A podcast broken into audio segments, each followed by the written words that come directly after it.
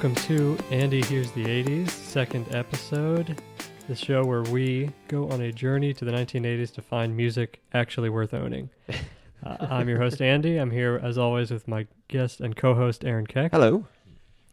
Uh, so, last week we talked about uh, the CDs that I owned that were from the 1980s. Yes. There were seven of them. And, like you said, not necessarily the seven you would associate uh, with the 1980s. Yeah.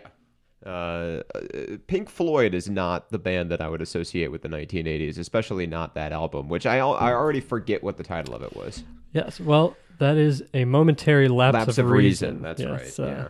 Which, yes, not their which is an work. accurate description. Exactly. uh, but there are a lot of albums that came out in the '80s that uh, are certainly not just more important, but also wildly more successful than any of the ones that I had the uh, mega already. hits.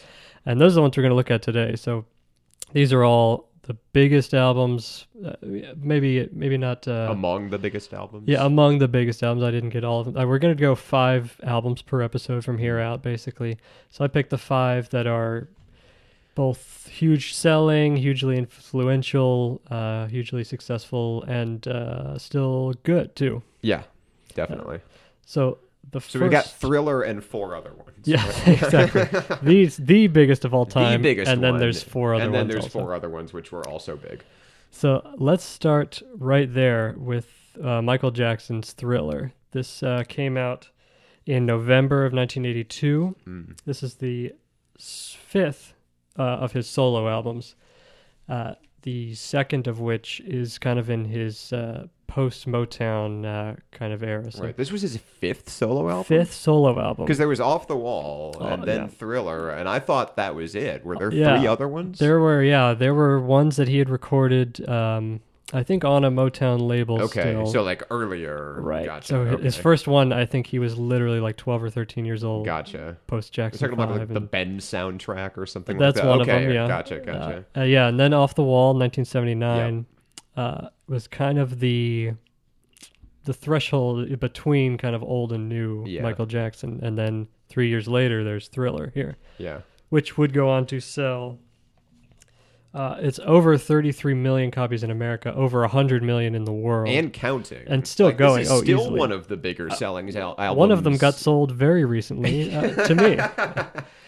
Uh, yeah, so I mean, uh, it's uh, you know everybody. If if you throw a rock, you'll probably hit somebody who's owned or at least heard Thriller Oh, yeah. before. Yeah, my parents owned Thriller, and like my my dad listened to the oldie station when I was uh, when I was growing up. So in the 80s Mm-hmm. my mom listened to the light rock station.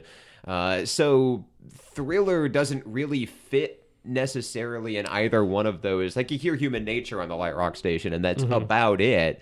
Uh, but they owned Thriller because everybody owned Thriller. Like, and and that was kind of, uh, I mean, by design, really. I mean, Yeah. uh, it was produced both with Michael Jackson and Quincy Jones, and it was kind of constructed to be that album for everyone. Right? Yep. There's something for everybody on here. And I love the the number of guest artists they Mm-hmm. have on here. Like, yeah, we'll just we'll just grab Paul McCartney Yeah. and bring him on for an album. Oh, we're doing a song about thrillers. Can we? Does anyone have Vincent Price's Yeah. number? Can we give him a call? Sure, come on board. It's Apparently, great. he was uh, friends with Quincy Jones' wife or something. Like they literally did Yeah. say, "Does anybody have his number?" And somebody said yes. it's great.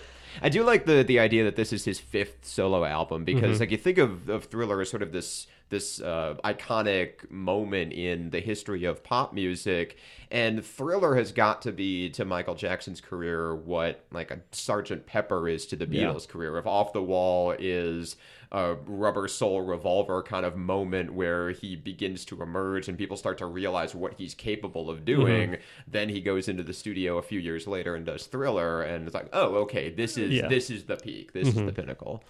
Uh, it's funny too. Uh, you know, you mentioned Paul McCartney. The uh, the very first single released of this was that uh, Paul McCartney Oh, duet, which is strange considering I think it's easily the worst one on the is, album. Yeah. yeah. Just just general rule of songwriting: don't ever use the word "doggone" in your lyrics ever. No reason. especially not the chorus. But Right. that that was released uh, shortly before the album itself came out as kind of like the lead single. I can imagine that because it's like Michael Jackson and Paul Yeah. McCartney, so that's like instant hit no matter how bad the song is. especially but when you yeah. kind of think of it as you know like you said you wouldn't have thought of any michael jackson solo stuff before off the wall so this Yeah. is still you're still kind of introducing everybody to him in a way Yep. um, but yeah there were but i mean nearly every song on here over the year and a half uh, f- since it was released came out as a single eventually There's only nine tracks on the album. yeah, So yeah. and s- i believe seven of them were singles Let's yes, see. I think you're right. in order you went girl is mine billie jean Right. beat it can't read what I wrote. Human Nature. There's Human Nature, Thriller, and PYT. There's one between Wanna Be Starting Wanna Be Starting Something? Yeah. of course, was yeah between Beat and Human Nature, then PYT, and then finally Thriller. About 18 months after the the album actually came out, it was Yeah. released as single, and then uh, of course the music video was released around that time also, Right. which is probably It's like the great, great yeah, music that's the video. standard, right? Which I and and I'm gonna be the I'm gonna be the iconoclastic like uh, cranky contrarian. I don't like that video. I don't like any video at all. And Thriller is just the absolute like peak of this, Mm-hmm. where the song just sort of gets pushed to the side and the video because I don't like Right. any video that includes a whole bunch of sort of ambient sound Uh-huh. or additional noise. I just want to hear the song and see some pictures to go along with it. And Thriller is this like this 20 minute thing in which the three minutes, or I guess it's a six minute song if you count the Vincent Price section, but you don't hear the whole song in Yeah. the video. Like it's a 20 minute video and they don't even have time for the whole song it's yeah, and it's sad because I had never really until I was listening to this album for for this I had never really like sat down and listened to the song Thriller and paid attention to it Uh-huh. because you just you hear it with the video and that's it. But I listened to it and that's a brilliant song. Oh, yeah. Like it's a great song. Uh it might be my favorite song off of this album, but the the video, you know, just is just takes all of the the press. I think I mean you can understand sort of why it wasn't released as a single initially, just because it is kind of goofy. I mean, of course, that didn't stop him from releasing the Paul Mm-hmm. Right, McCartney right. one, but and it's six minutes long. and it's six too, minutes which long. helps, It has a Vincent Price monologue. I mean, it's not like your standard radio uh, yeah, play, but yeah, it's super well produced.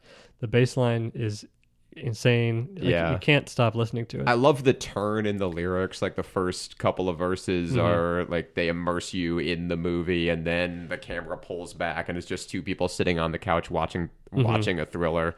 Uh, and I can thrill you more than any ghost would ever dare try. Might be the best, one of the best pop lyrics Yeah. I've ever heard. Uh, It's funny too. The uh, the song um, Rod Temperton, who's, who collaborated with him on uh, the previous album Mm-hmm. as well, he wrote this originally as a song called Starlight. Yeah. In place of the word thriller, Yep. basically, and I uh, think it was Michael's idea to kind of shift it towards the horror trend. uh, yeah, Which I mean, the lyrics, like you, you know, there's they're good anyway, but it, it kind of shifts around.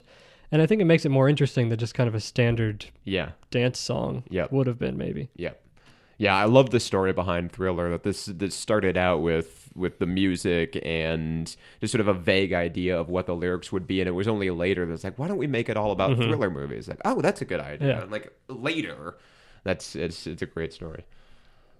Uh, let's see. It also did pretty well at the Grammys too. Won uh, Yes. record of the year for Beat It, album of the year, uh, pop vocal for Thriller, the song, and uh, rock vocal for Beat It, uh, which was important too because, like you said, this is uh, they were trying to capture as much of the audience as possible. So to have Beat It with uh, Eddie Van Halen guest starring on oh, there that's too. right. Yeah, Eddie Van uh, Halen on that. you know, it grabs uh, a much bigger portion of the uh, listening audience. yeah, it's this great combination of R and B and rock and pop and Mm-hmm. just everything that's out there. Right? Beat It is the one that won all the Grammys, though. Uh, Beat It won for rock vocal. Okay. Thriller won for pop vocal, and album of the year, of course, was the whole thing. And poor Billie Jean, the greatest pop song of all time, gets completely Got shut out snubbed, of the Grammys. Ugh, But- Grammys.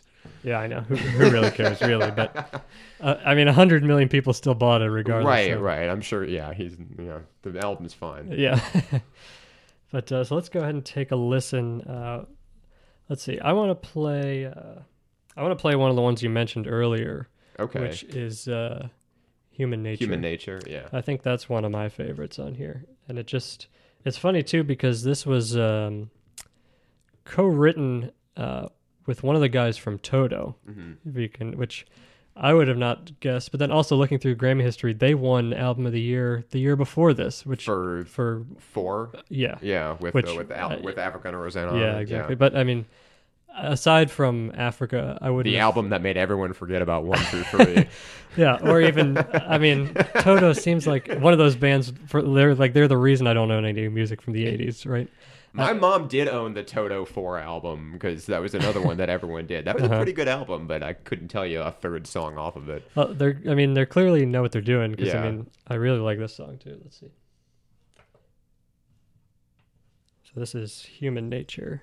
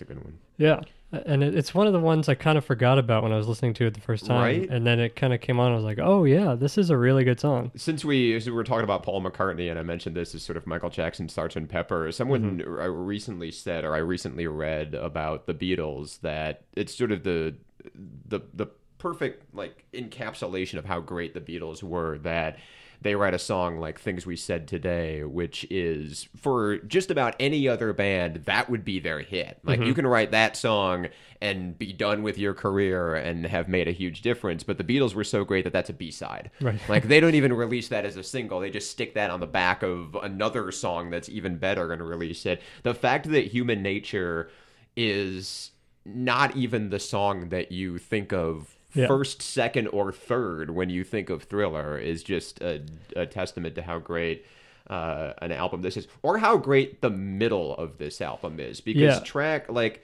"Want to Be Starting Something" is good, Mm-hmm. but then the next song is kind of generic. "The Girl Is Mine" is terrible. I also don't like PYT. And the last song, which is The Lady in My Life, is also kind of generic. But tracks four through 7 Uh-huh. are Thriller, Beat It, Billie Jean, and Human Nature. And that might be. You could make a case that that's the best like run of four songs on any album Yeah. ever. Yeah, Thriller and and if this was a vinyl, the Thriller would end the first or the first side. Yeah. Beat It would kick off the second side. I, I think if if I was somebody who had this on vinyl, I, I would have been playing the second side a lot more. Oh, yeah. than the first side. I was kind of disappointed listening to it. Like, "Wanna Be Starting Something" is a good song Mm-hmm. to open the album because it's called "Wanna Be Starting Something." But honestly, if they had started with with track four with Thriller and just had the album open, first of all with that like creaky door noise, Uh-huh. and then the da that like orchestral like climactic at the Yeah. very beginning of the song as the opening of the album, and then follow that up with "Beat It," Billie Jean, and "Human Nature." Like, how awesome would that have been to open an yeah, album? that would have been ballsy for Yeah, sure. yeah. I don't know if if this is the album you're trying to capture a new audience with. You start with a creaking door and the, the Vincent Price, but, Maybe. but yeah, I, I mean, yeah, I, I agree. Uh, I like wanting to be starting something a lot. I think it's a good starting track. Yeah. You're right, Baby Be Mine. It's fine, but it's kind of generic. Yeah. I would say PYT is equal to that because it's it's fine, but it's kind of generic. But yeah, I think Thriller, Beat It, Billy. Jean. I mean, the, Yeah. those big hits that you remember. There's a reason you remember. Yeah, them, right? exactly. And Billie Jean is another just I mean, a greatest pop song of all time, Mm-hmm. arguably. I would make that case. uh, how important it is just in the history of pop music over and above the existence of the song because that's the song he does the moonwalk to Mm-hmm. at Motown 25. That's also one of the greatest early videos Yeah. Mm-hmm. of all time. I love that video. Um, and then it's just a great song over and above what Quin- Quincy Jones does to produce it because 20 years later along comes Chris Cornell and does the slow acoustic rock cover of the song. And now everyone can hear like what a great song it is in a com- from a completely different perspective Right. because the song is good enough that you can do that too. I don't know if I've ever heard the Chris Cornell cover. It's so good. it's like it, it it makes you hear the song in a different way, and the song is good enough that you can do that. Mm-hmm. Yeah, That's kind of the secret, right? If you can just play a song just with one instrument and, and the lyrics, is it still a good song? Like, Mm-hmm. yeah, yeah. yeah. So then we move on from there to uh, two years later in June of 1984. 84. This is one of the first albums. This is my first adult album. Mm-hmm. Uh, is is Born in the USA, which is uh, I when I was like five years old. Right. I listened to this album and like Sesame Street, Follow That Bird, and it was just back and forth between those two. The classics. The classics, yeah. So yeah, Bruce Springsteen, Born in the USA.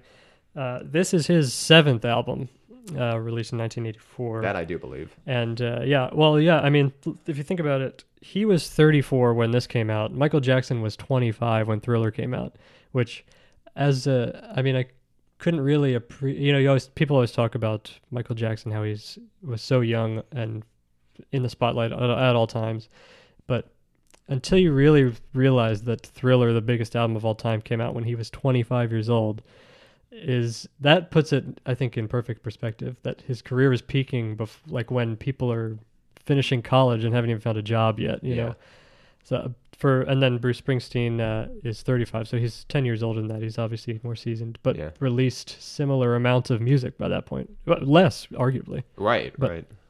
Uh, I think uh, this one, it's, uh, you know, I've heard a little bit of Bruce Springsteen here and there, whatever's on the radio. I didn't obviously didn't know this one until now. Um, this one, it's kind of uh, pretty straightforward, uh, kind of American wa- rock and roll. Yeah. So, I- what what are your memories of hearing it uh, before? I okay, so uh, I don't know what it was about this album that spoke to me when I was five years old, but uh, it definitely did. And there's there isn't there really isn't a bad song on this Mm-hmm. album. Like we can listen to Thriller and say, oh yeah, tracks four through seven are great, and tracks one through three and eight through nine are you know just sort of fine. But you listen to Born in the USA, like you just you've got the you've got the singles, you've got Born in the USA, you've got I'm on Fire, Glory, uh, Glory Days, Dancing in the Dark. Those are the big four, and then uh, Cover Me, which is a great second track, Working on the Highway, which might be my favorite song off of the album. Uh, and it's just it's just one great song after another, and it sort of creates this like mid '80s post Vietnam Reagan era post depression kind of vibe Yeah. uh, which Springsteen is great for. But it's that it's that feeling of not quite desperation, but hanging right on the edge. Yeah. that Springsteen is great at. And I I think a lot of these were kind of subversive, really. I mean, because Oh, they yeah. were big radio hits that got uh, you know picked up and played by maybe people that uh, Bruce uh, would not have been on the same Perhaps side. of. Ronald Reagan. yeah, himself. perhaps Reagan himself, like I do mentioned. think Born in the USA is a little bit of a failure as a song, and I think it would Mm-hmm. have been better had he held off on the chorus until the very end so you could really hear Uh-huh. the lyrics in the verses. Because Born in the USA is that song that you know, uh, when Michael Moore made Canadian Bacon, he had that famous uh, kind of Canadian Bacon is Mm-hmm. a famous right. movie, but as famous as it gets, scene of like John Candy and his friends like driving in their pickup trucks, singing, "Born in the USA, I was born in the USA." Born in the U because they can't like that's Right. the only lyric that you know uh, and that just sort of uh, creates this vibe of oh yeah American patriotism which isn't what the song is Mm-hmm. about at all uh and in the sort of the same guys as like uh, people who are huge fans of the Godfather movies Yeah. and really want to be Michael Corleone, and it just completely flies over their Yeah, head. all that the he's the bad Scarface posters Yeah. and who yeah, yeah. exactly. They also love Born in the USA, but it's a great song. So Yeah, it's it is a great song. I think, and and it's a great. That's a great opening track. Certainly, Mm-hmm. I mean the pounding of the drums and the it's very. uh You put that in, and then, you're hooked for the next, at least Yeah. the first side of the God, record. Max Weinberg's drumming Oh, on. Born in the USA is so good. hmm And this is obviously a group who's they know what they're doing at this point. Oh Like, yeah, everybody's just on fire on this record. yeah. I think. uh Let's see. So singles for this one, the first one was "Dancing in the Dark," hmm which I think is a pretty good one. Yeah, And then featuring uh, Courteney Cox in the video. yeah, uh, "Cover Me" is the next single. "Born in the USA" is the third single. Wait, Cover Me was a single too? Yeah, I did not know one. that. Okay. Uh, it kind of yeah, the ones on either side of it kind of overshadow Mm-hmm. it. But then I'm on fire, "Glory Days," another one that I think has that same effect as "Born in the USA." Right? Yeah, I mean, this yeah. is a depressing song about people stuck in their hometown and the best years of their lives are behind them. Yeah. but But it's got that great like yeah, yeah. get up and dance to it vibe. Yeah.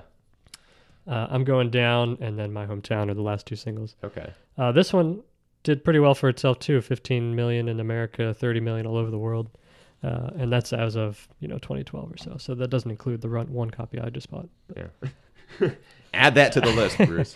There's another bump coming, I think. yeah, you get, you're getting some residuals. But yeah, I mean, this one, I think, if I have a complaint, it's that, like, you know, it's it's just nothing is like blow. Like I I know all these, you know, I like them, but none of them like changed my life. Granted, I'm it's a little late in life for me to Right, right. have that happen, but I think some of them, you know, uh, cover me and Darlington County, both of them are. Those are good, but they're kind of like kind of Rolling Stones ish, kind of like I've heard it before. right. Uh, I think I like I'm Which if you're gonna if you're gonna lot, but- compare a song if you're Sure. gonna if you're gonna find a song wanting and like well this isn't the best Rolling Stones song Yeah. I've ever heard. it's like you said with the Beatles good. too, right? It's like this is a right. throwaway track that they somebody else picked up and made a good song. Yep. Uh, but yeah, I mean, it, it's still just it's easy to listen to. It's fun, um, and you know, it, it's obviously there's a reason it sold so many copies, right? Mhm. It's the cover. Oh yeah, yeah. Bruce's butt on the cover. Yeah. Which which reminds me that I should say that I still to this day believe that I'm on fire is secretly homoerotic. uh, this is just something a little bit too on point about. Uh-huh. Sometimes it's like someone took a knife, baby edgy and dull, and cut a six inch valley through the middle of my soul. that just makes me think that that uh, that. Uh, when Bruce walks in and says, "Hey, little girl, is your daddy home?" He's disappointed that he's not. yeah, exactly. uh, I like that interpretation. I'll, I, I put "I'm on Fire" on the same list with uh, with "Jailhouse Rock" and uh, "Ballad of a Thin Man" and a couple of others. Is like I, I- we know what this is about, though, right? Just scratch the surface a little more. So, what's uh, which one do you want to highlight off of here? What's your, Uh, what's I your really favorite? like "Working on the Highway" Yeah, as that- as a like if we're gonna pick a song that's not a single and play that. I just think like as far as like a straightforward fun Uh-huh. song that also has that sort of tone of despair at the underneath Right. it, like "Working on the Highway" is great. It's such a goofy one too. Let's see. Let's see if I can bring it up here. Friday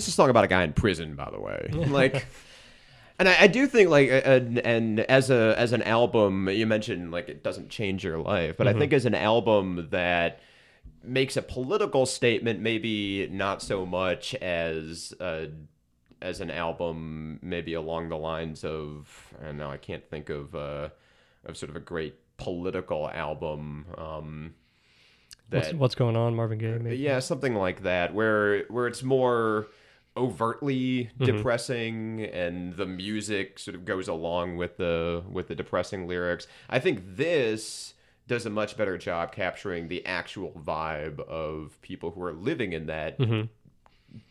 borderline desperate situation of we don't want to feel depressed. Mm-hmm. Like, we're in a bad situation, but we're going to look at the world in as optimistic a light as possible. Someday I'm going to lead a better life than this. Yeah, Uh, a I think point. Springsteen captures that. And maybe that means Born in the USA doesn't have the political, doesn't convey the political message that uh, he might want it to.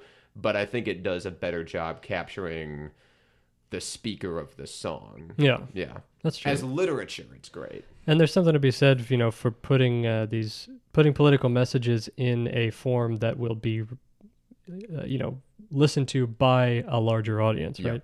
You know, there's no point in making something that nobody's going to hear. Yeah. Well, there's a point, but it doesn't have the same resonance culturally. Yeah. When uh okay, when A Mighty Wind came out, Uh-huh. the uh the Christopher Guest folk music Right. documentary, there were the the Kingsmen, which were no, was it the no, the Folksmen, that's what it Right, was, right. which was the uh Michael McKean and Uh-huh. Christopher Guest and Harry Shearer. And they have these incredibly and it's a total parody, Right. but it's perfect. These incredibly sad songs that like Christopher Guest starts singing in Spanish and about people dying in the mines and whatnot. And it's a parody Mm-hmm. because you listen to it and okay, yeah, I get it. You're you're sad and you want us to feel sad. But this does a better job conveying the actual spirit. Yeah, this I is think. like what the uh, the New Avenue singers or whatever. The Oh, the, The group- yes. his rival group. Uh, oh, what were the New Main Street Singers? New Main Street yeah. Singers, Oh, yeah. that was a great movie.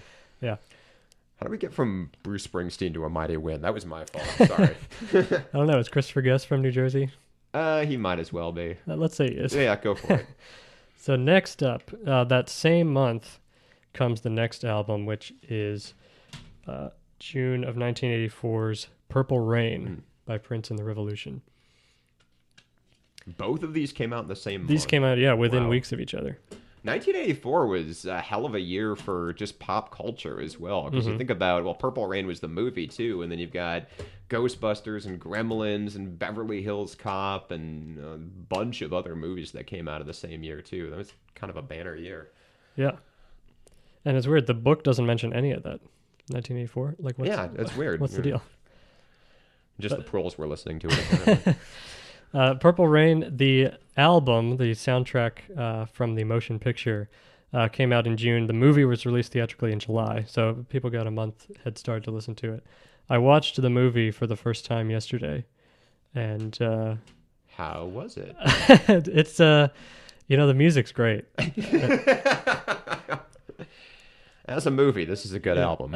yeah, exactly. I, I think it's you know, if you like it, it's like the album. It's worth seeing once, but Okay. uh, it is. Uh, it yeah, the music's good. Okay, I'm going along with that. Speaking of which, let's see the music. Uh, I, I had at one point um, on like some failed music service had downloaded this album. You know, probably like ten years ago, but before that iTunes was kind of dominant. Uh, so I had heard most of this at one point, but I never owned the physical album, uh, which I'm glad I got because it all it all holds up pretty well. Oh I yeah, think. yeah.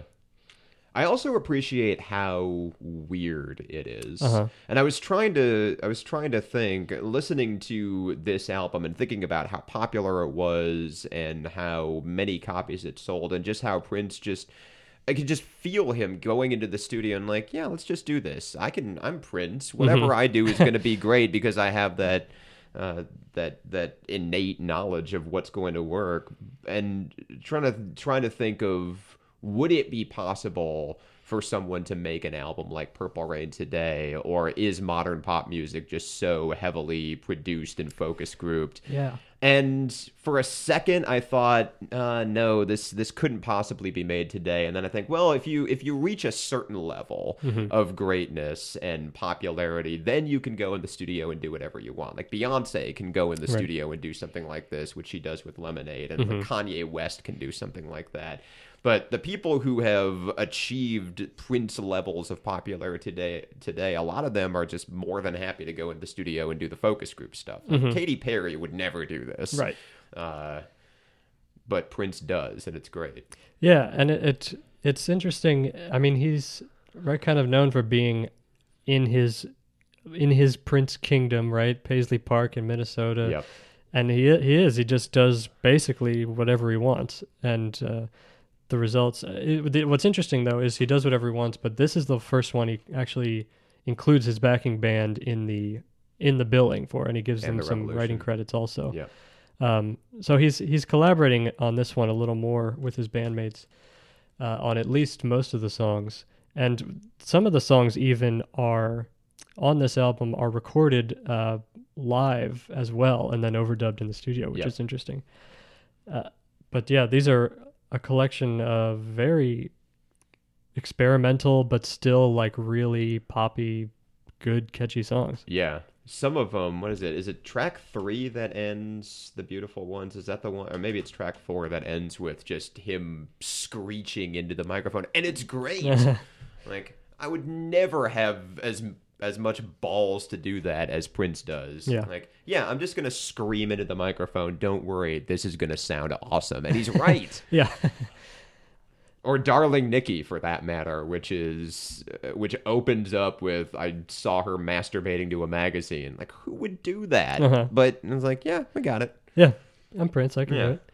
Uh, he is the Prince and Billy Joel are the only two people that ever talked about masturbating in a song, or at least uh, who ma- talked about masturbating and then also sold millions of copies. and of also sold millions. Of, oh, and Green Day. Those three. Those Yes, three. they Right got there. the- that's the trifecta, Yep. right? Yep.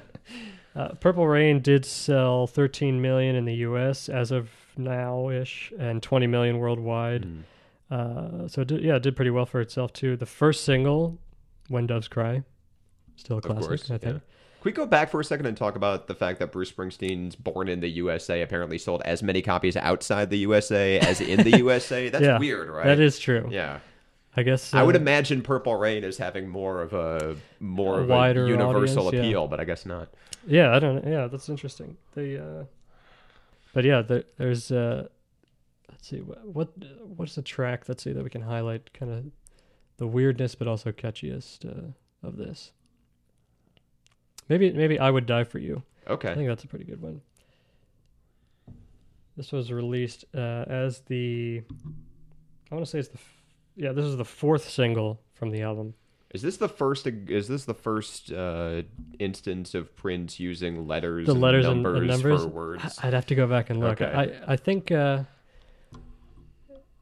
it's certainly. I mean, it's the most obvious. It's one right? of the It's most first, yeah. popular. I'm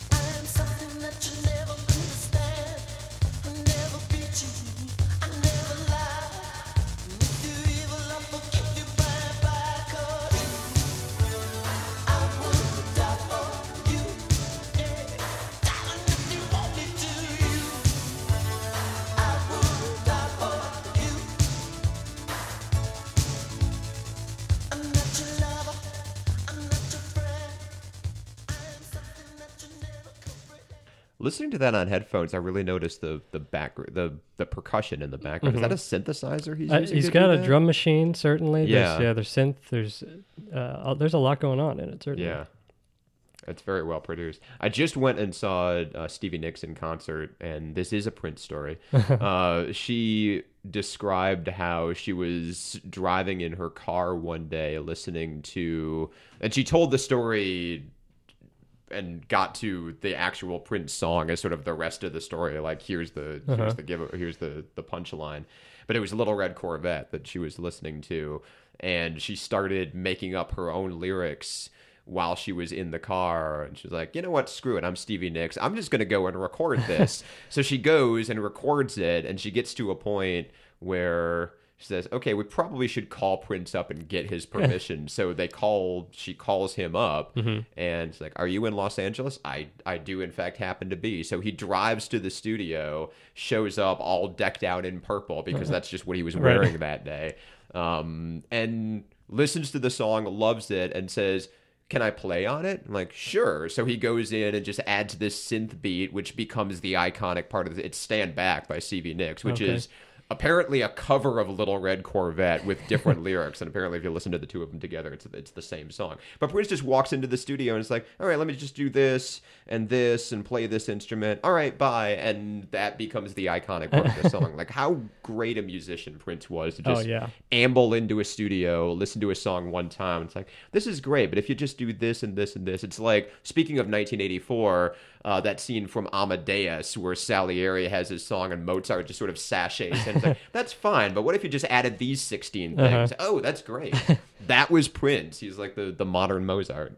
Yeah, and it it it doesn't wasn't highlighted in this song, but he was a an excellent guitar player too. Mm-hmm. I mean, if you see, I, I've seen, I mean, just from watching like the his Super Bowl performance Yep. and Saturday Night Live appearances, stuff like that, and even even though it's obviously lip sync, the stuff, the performances in Purple Rain, the movie. Oh, yeah. I mean, he's just an incredible performer. Yeah. And Michael Jackson, that amateur who had to bring in Eddie Van Halen to do a guitar solo. None of that Yeah, here. please. This is all Prince and his band. I'll do it myself. Thank yeah. I've, I've got it. I've got it. Purple Rain is a great song. I never Oh, yeah. Mm-hmm. a- another song that I never really paid attention to, but how just operatic that gets at the end. It's great. Yeah.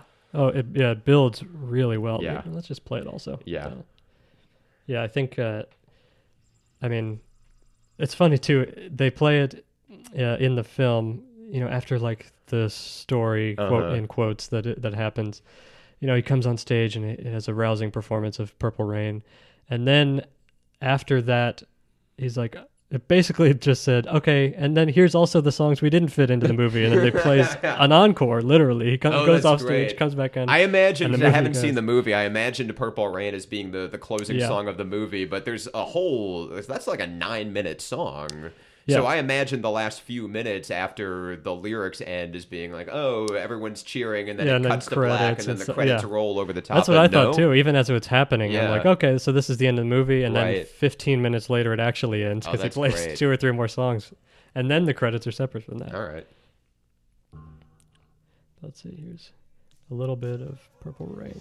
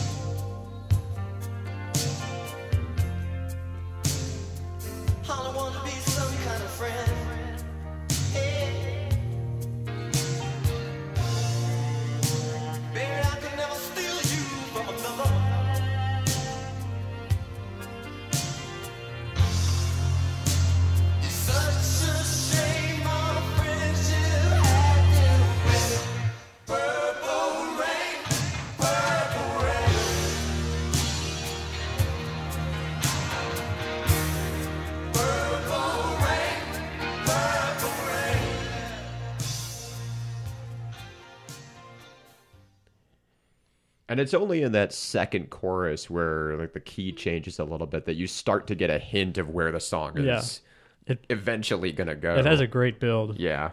A- and that's one of the ones that was uh, recorded live and then overdubbed. So the bulk, the, you know, the core of that song was from a live performance, and they added stuff like the chorus and the strings and stuff over top. Yeah. Yeah, fantastic. It's very good. you mentioned the Super Bowl uh, performance, Mm-hmm. and I re after Prince died and everyone was posting that. I rewatched it and actually again paid attention to it for the Uh-huh. first time, and it, it just a, what a great artist he is. The best part of that performance was when he just sort of decides to cover a Foo Fighters song for no reason.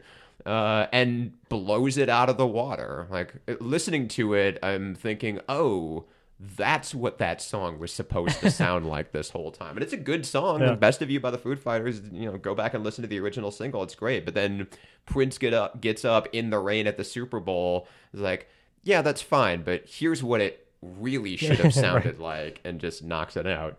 Uh, What's funny, uh, I'll have to see where the timeline kind of lines up, but Foo Fighters did a cover of Darling yes, Nikki in the too. '90s, uh, I think it was, and he didn't like it. Oh, he didn't Yeah. like it. oh yeah, yeah. I'm pretty sure him covering "Best of You" was his like little slap back in the face of the Foo Fighters. Like, oh, you're going to cover my song? I'll get up in front of literally a billion people and show you how your own music is done. Well, best revenge, right? yeah, yeah. So next up, we've got from August 1986, Paul Simon's Graceland. Uh, this is one uh, that is not like the monumental seller that these other ones were, though it still did very well for itself. Um, but I think it's also been very influential since then, uh, you know, and influential not just on artists now, but also in changing how, what people listen to, I think. Yeah. So this is Paul Simon uh, hearing basically a friend of his gave him a cassette of uh, some South African music, and he loved it. Went to South Africa, played with a bunch of artists, then flew a bunch of them back to New York uh, to record this album, which they worked on all together. Uh, but uh, I think uh, let's see, five million in the U.S., fourteen million in the world, uh, and won the Grammy for best album Yeah. that year. Uh, what do you think? Yeah, listening, listening to like obviously when you're talking about an American artist going and Mhm. making an album that's mostly African music, not all African music, because you throw Zydeco in Mhm. and a couple of other Los Lobos also collaborates on this. genres as well. Yeah, it's a very it's a very world music Mhm. album uh, from someone who's this you know New York folk writer Mhm. basically. Uh, so you've got to you've got to you know raise the question of cultural appropriation, but this is how to do it. Like Mhm. cultural appropriation is. I don't mean to pick on Katy Perry because I like Katy Perry, but it's like someone like Katy Perry who just throws on a headdress and Uh-huh. dances around and has no appreciation Right. for what she's doing. But you can do it if you're Paul Simon and you go to Yeah. Africa and you work with the musicians who specialize in this particular genre and work with them to craft it. Like that's how to do Mm-hmm. Yeah, it. yeah. I think Uh, there's a difference between appropriating something and actually appreciating, appreciating Yeah. and working with and collaborating. Uh, So I think, as far as that goes, I don't think there's any issue. Uh, there was some kind of controversy when he uh, was making it, in that there was a uh, like kind of a cultural ban on uh, Oh, on South Africa on South because Africa of apartheid. Yeah, exactly. Yeah. But I think, you know, ultimately, he wasn't working with the government of South Africa, obviously, and he even says, you know, whatever's going on in the government, if it's too powerful, the artists are the ones who suffer, right? right. And, And it's also now, it's too. also the case that you know it's you're boycotting South Africa because of apartheid, Mhm. but going to South Africa, working with black artists who have been oppressed by Yeah. apartheid and bringing them out and saying to the world, this is what South Africa is working to suppress. Mhm. Uh, is a statement against apartheid. So one of the ones I like from here. Uh, I know what I know, track three. oh yeah, that's which is one. kind of I like it too because it's kind of that perfect blend of Mm-hmm. Paul Simon with the artist he was collaborating with, and it's still just a catchy song too. yeah.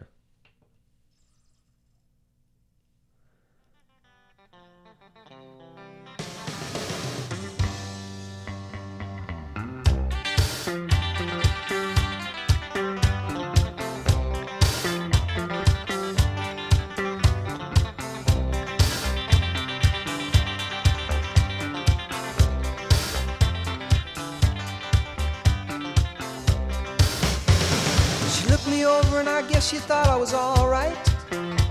Alright in a sort of a limited way for an off night. She said, Don't I know you from the cinematographer's party? I said, Who am I to blow against the wind? I know I know.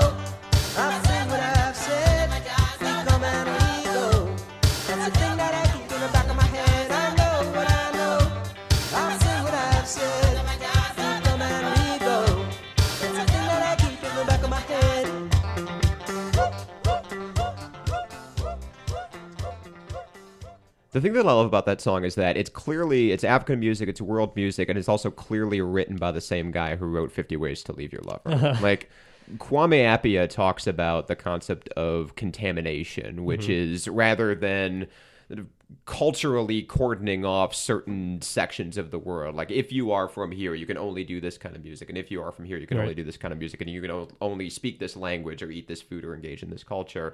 Kwame Appiah says, no, like let's break down the cultural borders as long as we engage with each other as equals and contaminate each other's culture mm-hmm. contamination he's using as a positive Right. word here so each everyone influencing everyone else and creating something that an individual culture can't produce, but if you combine the two together and work on an equal playing field and let each side influence the other, you can come up with something like this.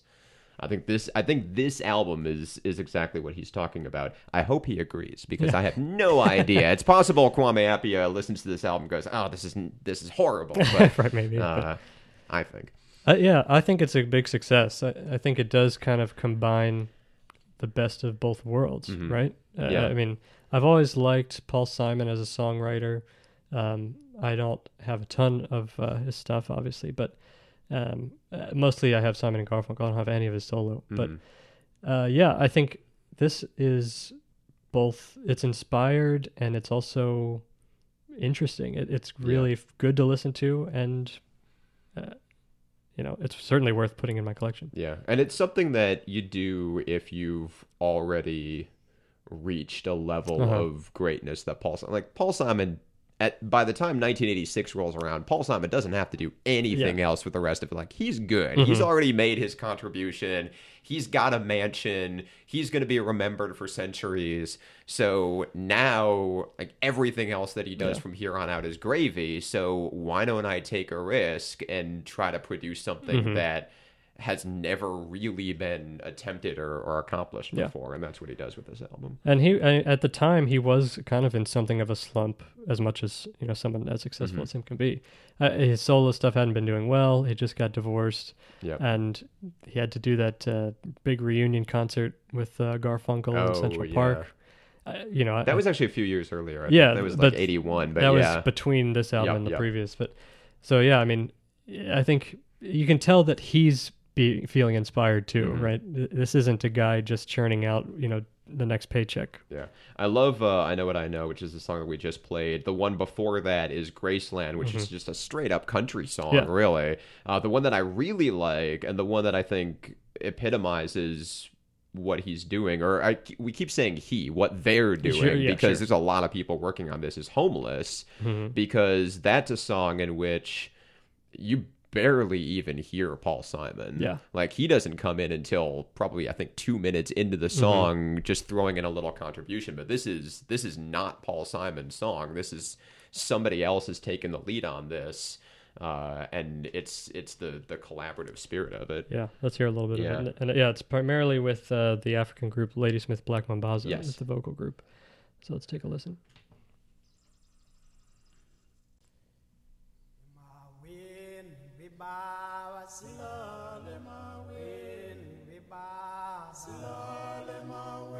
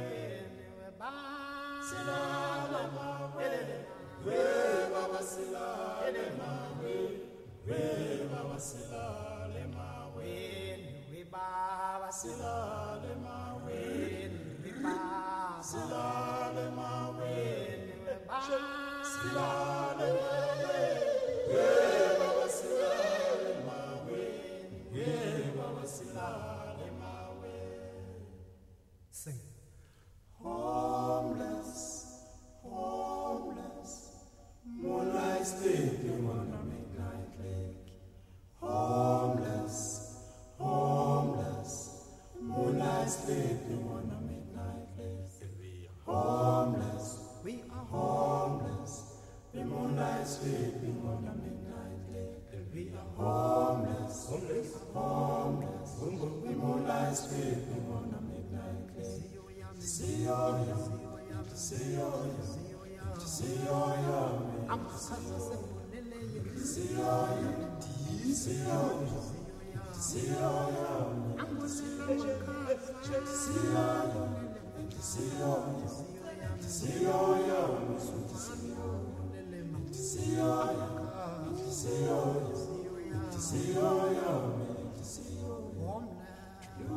now.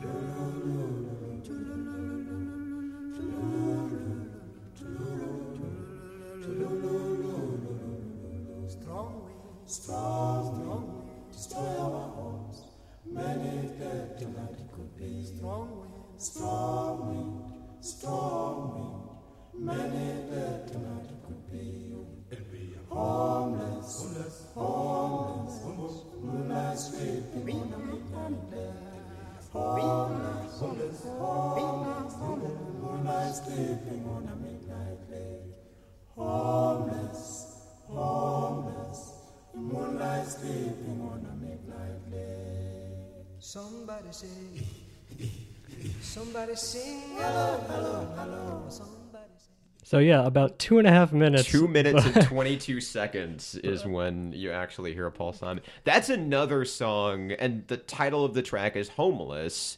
Uh, and yet it's a joyous song. Uh, in and I think it's the same thing. It's the same sort of vibe as with Born in the USA, where you get the uh, the desperate lyrics, but that feeling of joy that comes out.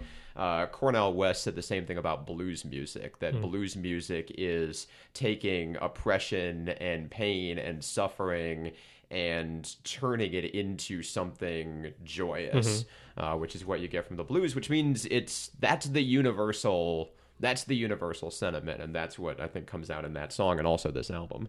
Yeah.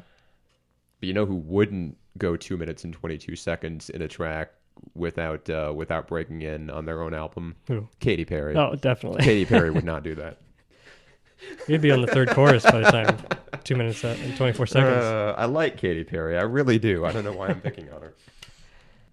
So then the the final one we're doing here, this is from March of 1987. This is U2's The Joshua Tree. Probably one of the biggest rock albums of the 80s. Yeah, I think that's fair to say. yeah. One of the biggest bands of the 1980s probably, but this is really where they took off. They've uh, had uh, this is their fifth album from in 1987. Wow, really? So yeah, they had some stuff before that. I, I want to let's see. I knew they Uh, had stuff before this, but I didn't know it was five. Yeah, five albums. Uh, They're all in their late twenties of this too, Yeah. so still pretty young guys. But I uh, still love the the origin story of U2 of just like a bunch of guys sitting around a living room. It's like, you want to put a band together? Yeah, sure. Do you play any instruments? No. You want to learn? Sure. And then they turn into U2. Yeah. Like, ha- yeah. so I this wish. this one uh, they had some hits before this, which uh, led them to uh, selling, uh, you know, doing having some successful tours, successful albums before this. But this one, Joshua Tree, would go on to sell over 10 million in the U.S. and 25 million around the world. Uh, and is prob has probably a lot of their most recognizable songs. Uh, Where the streets have no name. I still haven't found what I'm looking for. With or without you, and that's just the first Those are the first songs. three songs off the album, right? Yeah. So this one, They did what I think Michael Jackson should have done with Thriller. Put It's like, everything you know, we're going to start with the big Yeah. ones and go from there. It's funny too that because you know I think they might have been able to take something from Michael and Quincy that those first three songs, while they're all huge hits, I think they all kind of have a similar build. You know, they start quiet and they get big, right. and then they. But then it feels like it resets three times before the album gets yeah, going. that's true. Because to me, I think "Bullet the Blue Sky" is the one where I'm finally in and like I'm in the album at Right. that point, and that's because I, I mean the drum and bass in that one is just so driving, and it just gets me so excited. Uh, that one's probably my favorite on the album. fair. I think. That might also be that might also be a, a symptom of the first three songs being so recognizable Yeah, that you just listen to them as themselves and then you get into the rest. Of, I have that problem with Abbey Road. I think the first Mm. two songs off of Abbey Road are something and come together, and I just listen to those as singles, and then the album starts Uh-huh. after that. It's kind of I I know exactly what you're talking about with this though. It just Yeah. kind of you hear three songs and then you hear the album. But it's true. It's impossible now to like. I've heard those first three countless times before I sat down and actually Yeah. listened to the album. To it's finish. difficult to listen to the album now. uh, Really trying to listen to it as if I'm hearing these songs for the first time, and sometimes like with Pur- with Purple Mm-hmm. Rain and with Thriller, the songs. I mean, not the albums, but Right. those particular songs that I really was hearing them for the first time because it was the first time I was paying attention to them, and they were great. But with Mm-hmm. those first three tracks off of U2, you, you can't. Yeah. But uh, yeah, overall, let's see. I think this one's a pretty solid album. Uh, the second half, uh, you know, gets a little more experimental, if you can say that. This is all a pretty standard rock album, I'd say. But you know, R- Red Hill Mining Town and God's Country, start, they start getting into this album. They themed kind of American. They're out from Ireland, obviously. Uh, so, and that second half, I think, really explores a little more variety and a little more of that. What's the song that's explicitly American? Is it Red Hill Mining Town? No, it's in God's Country. I think it's the one where they're very explicitly talking about uh, this is their this is their take on the American heartland. Uh huh. Yeah, I think that's right. Is that with with the, with the harmonica right at the beginning? I think so. Yeah. It definitely comes across as Uh, uh, Actually, I think "Trip Through Your Wires" has the harmonica. might be. Uh, it definitely comes across as a as a band that is not from America but has heard a lot about America and singing about America. But Yeah, and this is, I think, kind of uh, Bono's kind of leaning heavier and heavier into that more themes of uh, world government and oppression and Yeah. stuff like that. Uh, he's been doing, he was doing more traveling at this point. point, and eh, I mean, Bullet the Blue Sky, he's like explicitly calling out like the American government for Yeah. funding like these regimes in other countries. yeah, So let's take a listen to that one. all right.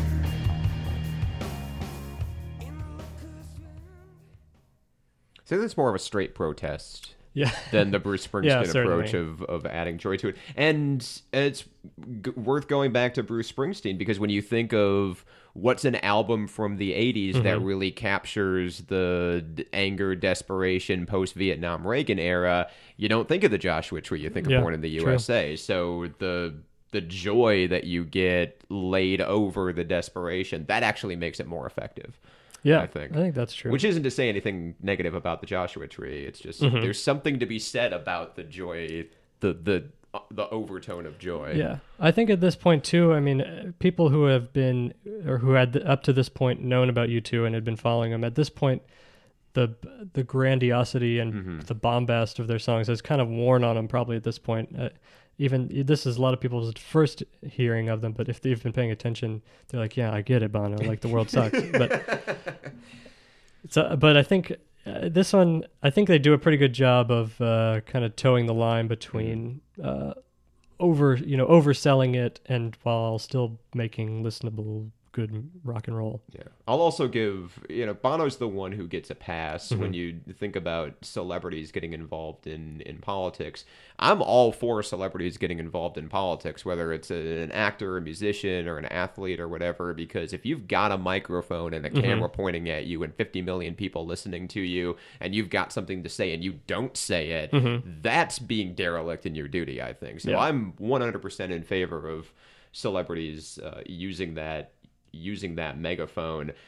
I don't like it when they do that and they clearly have no idea what they're talking about. Bono is the exception to that rule because he clearly does know what he's Yeah. talking about. Like he's a recognized expert on world hunger in a way that, you know, Katy Perry is not.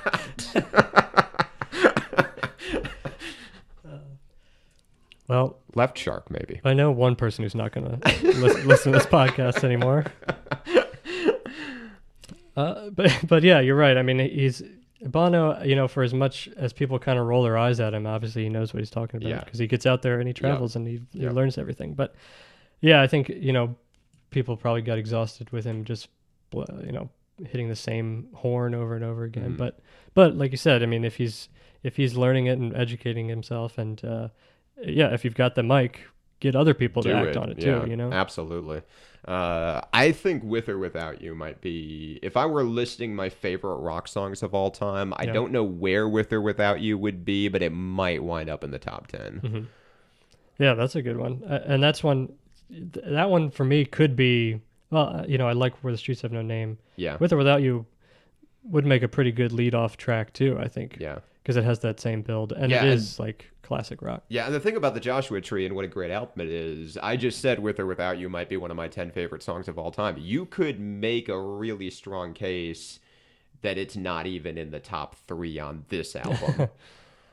Which I would disagree with, but you could You make a make strong case, case. yeah. Yeah. that's my fa- that's my favorite song off this album. But there are so many great songs on this album that yeah, I could I could totally see someone saying yeah, with or without you is fine. But there are these other five songs that I like better. Yeah, it certainly uh, it makes sense why this is, you know, kind of the one that really put him on the map, Mm-hmm. right? I mean, these songs, the first three obviously are classics, and the rest uh, are all good too. Yeah, So I mean, this is one where when you hear this for the first time, that's when you start paying attention to a band, right? If you hadn't prior, yep, or for some, you hear it and then you're like, I get it.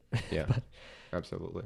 But I do think that you know, listening to that and then going back to Bruce Springsteen and the the joy over the top of the protest, I think makes Springsteen really really effective. Mm-hmm. And I think any any sort of protest song or empowerment song or sort of speaking out against oppression song uh, could it doesn't necessarily need the overtone of joy, but it definitely helps. And since I've been ripping on her this whole time, "Roar" by Katy Perry does that, and that makes it really effective. yeah. I had to. I've been very unfair to Katy Perry this whole time. Well, yeah. Throw, throw her a bone, will? Although Roar, let's be fair, did rip off that. Uh, what's her name? The the other. Uh, Why are you being so mean to Katy Perry? I'm just looking out for. What's her name? Whose song got ripped off by Katy Perry? I don't even know. She's a, what's her name? She's a piano player, singer, songwriter. Alicia singer- Keys? No. No. Uh, all right. Well, that's that'll wrap up the big hits of 1980s music. Uh, at least five of them. Uh, you know, or like we said at the top, Thriller, and then four other And then four others, yeah. So next, In the in the in the in the style of uh, "Know Your Rights" by the Clash. These are the big hits. All five of them. all five. of them. Uh, So next week, I think I want to start taking a look at probably what I think is probably the biggest and most important development of music in the 1980s, and that would be hip hop. So I want to stay. uh, We're going to do two episodes, one on old school, one on new school. I want to go chronologically, take a look at five of the albums that kind of kicked off old school hip hop, arguably the biggest American uh, music movement since rock and roll or the blues, probably. Uh, so that'll be next week. Uh, Aaron, thank you for joining me. Thank you. It was fun. And until next time, that was the 80s. That was the 80s.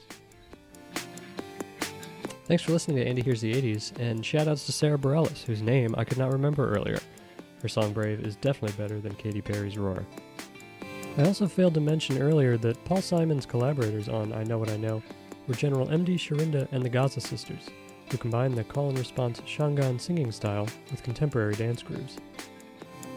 Now I want to hear from you. Send me an email at andyhearsThe80s at gmail.com. That's 80s spelled out, E I G H T I E S, at gmail.com. Or follow me on Twitter at Andy Hears It.